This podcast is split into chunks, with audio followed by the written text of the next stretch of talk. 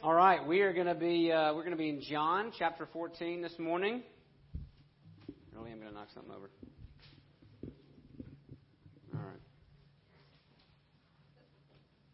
John chapter 14, and just to remind you where we are in the story of, of John's gospel, this is Jesus' last uh, last night with his disciples.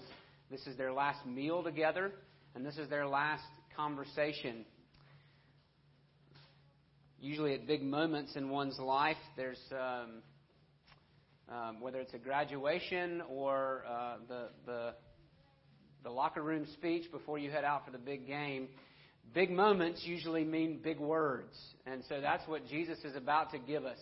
Jesus is giving his parting words to his to his disciples, um, and so that's where we're going to pick up. Just to remind you where, right where in the story we are, Jesus has just told his lead disciple, Peter, that he will deny him three times. Um, he has just told Peter that, well, he's just told all the disciples, one of you is going to betray me. I'm leaving and you can't follow me. And then, Peter, you're not even going to make it through the night before you have disowned me. In light of that, Jesus goes on to say this in John 14, verse 1. Let not your hearts be troubled. Believe in God. Believe also in me. In my Father's house are many rooms. If it weren't so, would I have told you that I go to prepare a place for you? And if I go and prepare a place for you, I will come again and will take you to myself, that where I am, you may be also, and you know the way to where I am going. Thomas said to him, Lord, we don't know where you're going. How can we know the way? Jesus said to him, I am the way and the truth and the life. No one comes to the Father except through me. If you had known me, you would have known my Father also. From now on, you do know him and have seen him. Philip said to him, Lord, show us the Father, and it is enough for us. Jesus said to him, Have I been with you so long, and you still don't know me, Philip? Whoever has seen me has seen the Father. How can you say, Show us the Father? Don't you believe that I am in the Father and the Father is in me? The words that I say to you, I don't speak on my own authority, but the Father who dwells in me does his works. Believe me that I am in the Father and the Father is in me, or else believe on account of the works themselves. Truly, truly, I say to you, whoever believes in me will also do the works that I do. And greater works than these will he do, because I am going to the Father. Whatever you ask in my name, this I will do, that the Father may be glorified in the Son. If you ask me anything in my name, I will do it. Let's pray together. Gracious God, would you open your word to us now? Lord, would you bless the reading and the hearing and the preaching of your holy word so that so that we would not be left unchanged?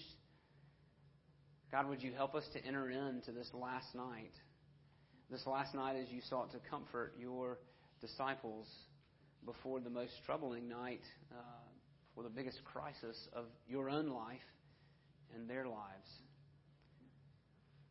Lord, would you speak? Speak with power. Speak with power to my heart. Speak with power to our hearts. We ask it in Jesus' name. Amen. I remember when Rebecca and I moved to Jackson for seminary. Um, they have a they have a counseling school, a marriage and family therapy school there at Jackson, and so as we're touring the campus, one of the things they had all of the all of the new students do is they they t- we took a stress test basically, right? You filled out this test that, and you you you ra- you just kind of re- retold the story of the past few months, how many of life's major changes you'd been through. So, um, marriage, divorce, uh, birth of a new child, um, death of a family member, moving, changing jobs. I'm trying to think if there were any others. Um, yeah, ending one job, starting another one. So changing jobs was actually two. So in this test, there were at least seven major stressors that human beings go through, right? Things that, that upset the apple cart. Uh, and I think in our move to Jackson, we had accomplished like five of the seven. Um, so at least from the counseling department, we were, you know, in the crosshairs. Um, you can understand where these where these guys are at, um, where the where these where these men are. You can understand what they're what they're wrestling with. You can understand why Jesus says, "Don't let your hearts be troubled." They have lots of good reasons to be troubled. They have lots of good reasons to be distressed. Their friend and their master has said that he's leaving and that they can't follow. One of them is a traitor, one of them is a betrayer. And another one, the strongest one, uh, like I said, he won't even make it through the night before he's turned his back on Jesus. And so those are some pretty good stressors. They have lots of reasons to be afraid. Jesus knows what they don't. Jesus knows that by this time tomorrow night, he will be dead. And that by this time tomorrow night, they will be scattered. But Jesus also knows that that's not the end of the story. Jesus knows that he won't stay dead. And Jesus knows that, he, that they won't remain scattered. And so he begins to prepare them. He begins to prepare them for his departure and for what their life will look like on the other side of the cross. And so he says, Don't let your hearts be troubled. And really, what we're going to see today, there's really just kind of one message, and it's this that Jesus comforts troubled hearts with himself. That when Jesus says, Don't trust, or when he says, Don't let your hearts be troubled, the first thing, the only thing he really points to is himself. He alone is the one who comforts troubled hearts. And then everything else we're going to look at is given as a reason for that. And so let's really start with the main idea that Jesus is the real cure for anxiety. All human beings are prone to anxiety. Um, and the reason is, is because anxiety, all, all anxiety really is, is our response to being out of control. And that happens, you know, all the time. Right? And if you really think about it, did you even really get to choose what you had for breakfast this morning? Because if that wasn't available in the grocery store, would that, I mean, so you see how, how your control over your existence is pretty limited. And, uh, you know, that's one of the illusions of living in a technologically advanced world that because I have my iPhone, I now have this illusion that I am in full control of my existence. I, I, can know the weather, right? Ask somebody 250 years ago if they knew what the weather was going to be, not just today, but for the next three days. Actually, I guess I don't really know it. It can change. But I can, I can see the rain coming on the radar screen on my phone, right?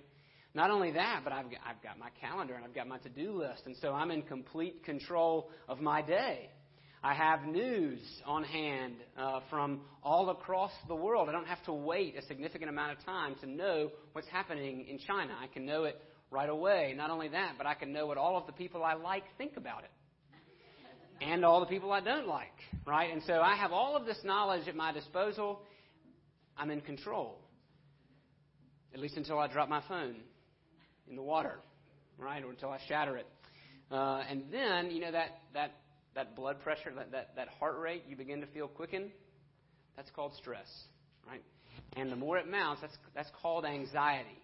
That sense you begin to get that no, no, I'm really not in control uh, that that illusion dissipates pretty quickly.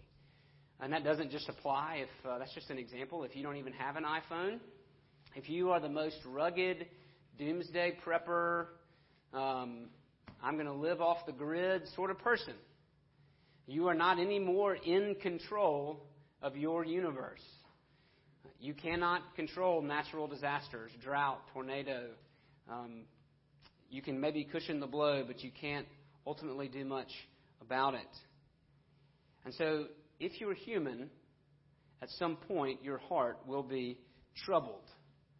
These men have good reason to be distressed, maybe better than most. Some of the reasons we're anxious really aren't very good reasons. the fact that my iPhone crashes into a thousand pieces is not a good reason necessarily to be distressed. But I know what it means, and you know what it means. You know what it means to be anxious. You know what it means to be out of control. And so I love the fact that Jesus says, Don't let your hearts be troubled. The same word that, he, that is used of Jesus just a chapter earlier when it says Jesus' soul was distressed. Jesus knew what was coming and he was distressed. And so we have a Savior that we can relate to, a Savior that knows us. But then here, when it comes to his disciples, I mean, he's the one who's about to go face the greatest challenge. He's the one about to face death. And he says, right, he's, if anybody should be, can we say, if anybody should be freaking out, it should be Jesus. They should be comforting him, right? And yet Jesus looks at his disciples. He can see the worry on their faces, and he says, Don't let your hearts be troubled. You believe in God. These are all good Jewish men. They would have known the scriptures. They would have known that when things got out of control, that when things looked bad, that they had a rock that they could run to. They would have had a refuge in the Lord. At least they knew that with their heads. But Jesus says something pretty remarkable. He says, You believe in God believe also in me. Jesus puts himself on par with God. He says, I am God. Believe me. Trust me. And so it's not so much that we grow anxious that's the problem. It's what we do with our anxiety. It's how we deal with our distress.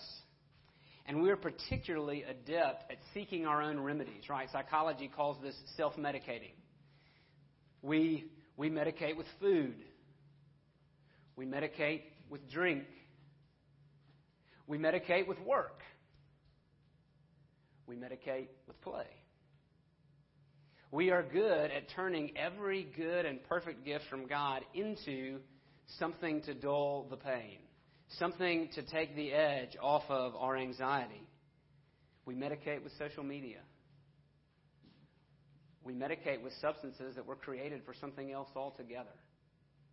We know how to medicate. We, med- our, we medicate ourselves with other people, with relationships, with the emotions of others. But what's, the, what's really the remedy? What's really the only medication that won't run out or disappoint? Jesus says, Trust me. You believe in God, you trust in God, trust in me. Why? Why is Jesus trustworthy? He gives a few reasons in the verses that follow. We'll look at a few of them. He says in verse 2 In my Father's house are many rooms. If it weren't so, would I have told you that I go to prepare a place for you? Jesus isn't just leaving, he's actually leaving with a purpose. He's leaving so that he can prepare a place, a home, a place of rest. And so the first thing we see, the first reason we can trust Jesus is because he gives us a home. Jesus comforts with a home. Uh, we talked about this morning in Sunday school the fact that there are now 63 million forcibly displaced. That's the politically correct term for refugee. There are 63 million refugees in the world, more than there have ever been. People who have lost, who have been forced out of their homes. You can imagine the instability in their lives education upset, food shortage, not knowing um, who's going to provide for the lights. Do we have lights? How many people are we going to fit in this tent? All of these questions that most of us really don't have to answer. But Jesus so you can, so you can imagine the anxiety and distress of being without a home. Jesus says, I have a place for you. I have a big, big house with lots and lots of rooms. There's such a place in Jesus' Father's house. And he says, I'm going to prepare that place for you. And not only that, but he says, if I go and prepare a place for you, I'm going to come back. I'm going to come back and I'm going to bring you to it. So notice what Jesus doesn't say. He doesn't say, I'm going to go prepare a place and then you guys, just as you have an opportunity, find your way to get there. He says, I'm going to go get it ready and then I'm going to come back and get you. He's talking about his second coming. He's not talking about necessarily the moment of our death when we are um, with the Lord in spirit. He's referring to his second coming when he will come back and gather all of his redeemed to the new heavens and the new earth. And the greatest joy of it is not that not that we have a place, but that we have a place with Jesus. He says, I'm going to come back to get you so that where I am, you may be also. The joy of eternity, the joy of the new heavens and the new earth, is not simply seeing deceased loved ones, but it's that we get to enjoy eternity with God Himself. So Jesus comforts us with a home. And Jesus comforts us with a father. Look at verse 7. He says, If you had known me, you would have known my Father also. From now on, you do know him and have seen him. Philip says to him, Lord, show us the Father, and it is enough for us. Philip represents us well. Philip's hungry for the experience. He says, God, just, just uh, Jesus, just pull back the curtain a little bit. Show us the Father. That'll be plenty. Then, then I'll settle down. Show us the Father. And again, we're crafty here. We're adept at inventing ways to be spiritual, inventing ways to approach God or the great unknown or whatever it is you may want to call it. We use creation for things like this. Saying, I really worship God by being in the mountains, etc. And Jesus says, No, not really. I really worship God by being quiet and stilling my inner voice. Jesus says, No, that's not it either. What he says to Philip is, Philip, don't you know me? Have you been with me so long and still you ask this question? If you have seen me, you have seen the Father. And that's a pretty astonishing statement. And really, what it represents is kind of the highest mountain of Christian teaching, a mountain that we're not going to summit this side of heaven. But Jesus says, I and the Father are one. If you've seen me, if you know me, then you know God. What does that mean for us? How do we apply that? At least one thing it means is, uh, well, one thing for our heads is Jesus is not just a mere messenger. That's not what he says about himself. He's not just a good teacher. Jesus is not just another prophet. Jesus is not a minor deity uh, like the Jehovah's Witnesses or the, seven, or the um, uh, Mormons would believe. Jesus is very clear. He says, I and the Father are one. I am in the Father, and the Father is in me. Jesus is God and no less. And what's mysterious about it is that there's a distinction. There is the Son and there is the Father, and the Father has sent the Son but the Son is not less than the Father. They are both. And as we'll find out in the next chapter, or a little later on in this chapter, there's a third. And all three are God. All three are equal in their essence. So that's for our heads, but what does that mean for our hearts? That means that, that Jesus is worthy of our worship. Jesus is worthy to be praised. Jesus is worthy to be listened to. He's not just heaven's representative, he's heaven's God and heaven's king. And so what that means is, is we can stop the experience hunt. We, can, we don't have to be like Philip. We don't have to keep saying, Isn't there something more? Isn't there something more? I need more. What else is there? Lord, show us the Father. Jesus' reply is, There is nothing more. I am all that you need. I am all that you need for worship. I am all that you need for knowledge. I am all that you need for life.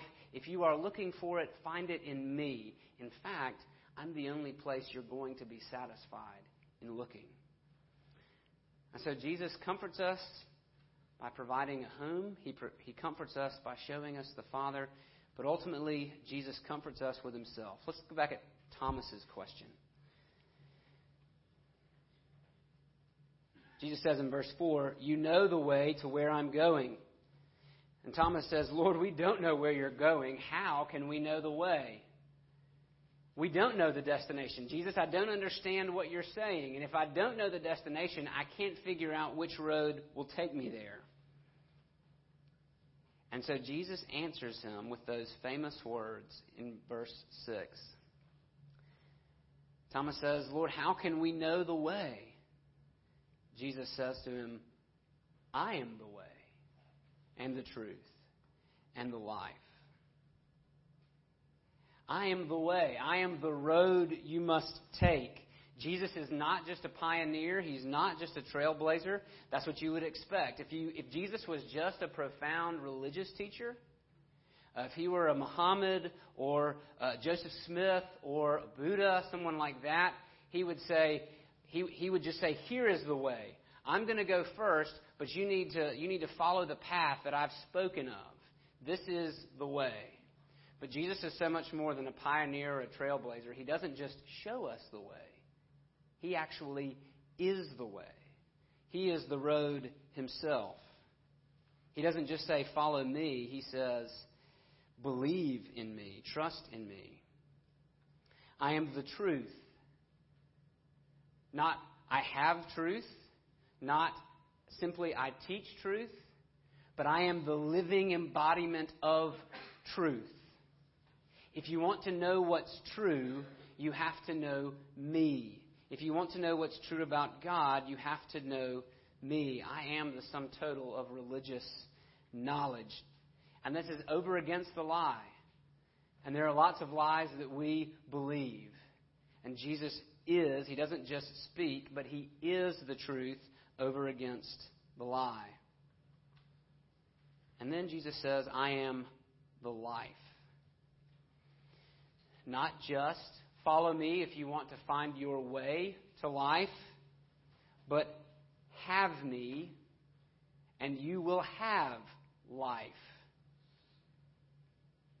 Trust me and you will not die. You will have the good life, eternal life. I am the way, I am the truth, I am the life. And then Jesus says something that offends our delicate sensibilities, he says, No one comes to the Father except through me. Jesus does not hold himself out as an option. He does not hold himself out as, if you want to get to the top of the mountain, I'm probably your best guide. There are some other folks out there. You can go there if you like. But if you want to get to the top, I'm, pr- I'm probably the best. He says, no, if you want to get to the mountain. If you want to, if you want to reach the summit, I'm the only way you can go. I'm the only way to get there. And that offends our, our democratic sensibilities. We like options. We like lots of good options. And then we like to be able to pick and choose. And maybe in the most important thing in life, Jesus says, there's really only one choice.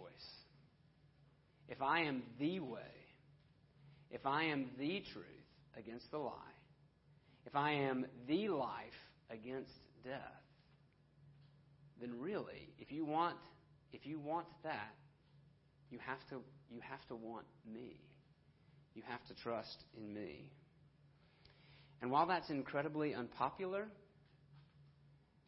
I think it's also incredibly freeing. It's also incredibly refreshing.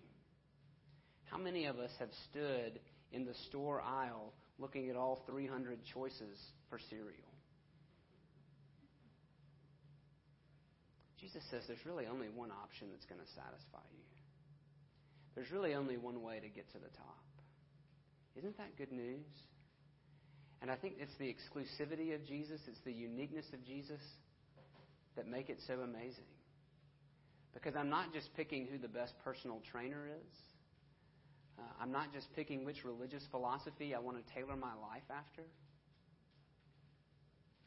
I'm saying I can't get there without you. And so, Lord Jesus, I want to trust in you. I want to have you so that you'll have me.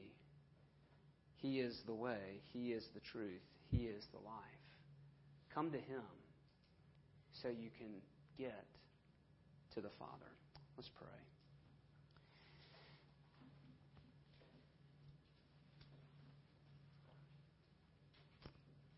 Lord, at first glance, an exclusive claim to salvation is not a very comforting thing, and yet you use that to comfort your disciples. In the hours ahead, they would face criticism, shame, death, upheaval, the darkest nights of their lives, probably. And in the midst of that, you stood as a shining beacon, comforting them by saying, Come to me to have life. Come to me to know God. Come to me, and you will live forever.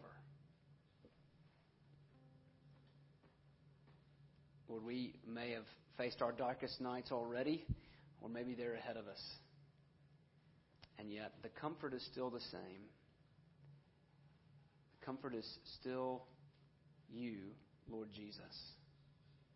I pray that we would place our lives in your hands, not, not to study you as a, as a religious teacher, that will only get us so far, but really to trust in you, to place our souls in your hands, and to receive the comfort that comes from that. We pray it in Jesus' name. Amen. Let me invite the uh, elders forward to uh, prepare the table.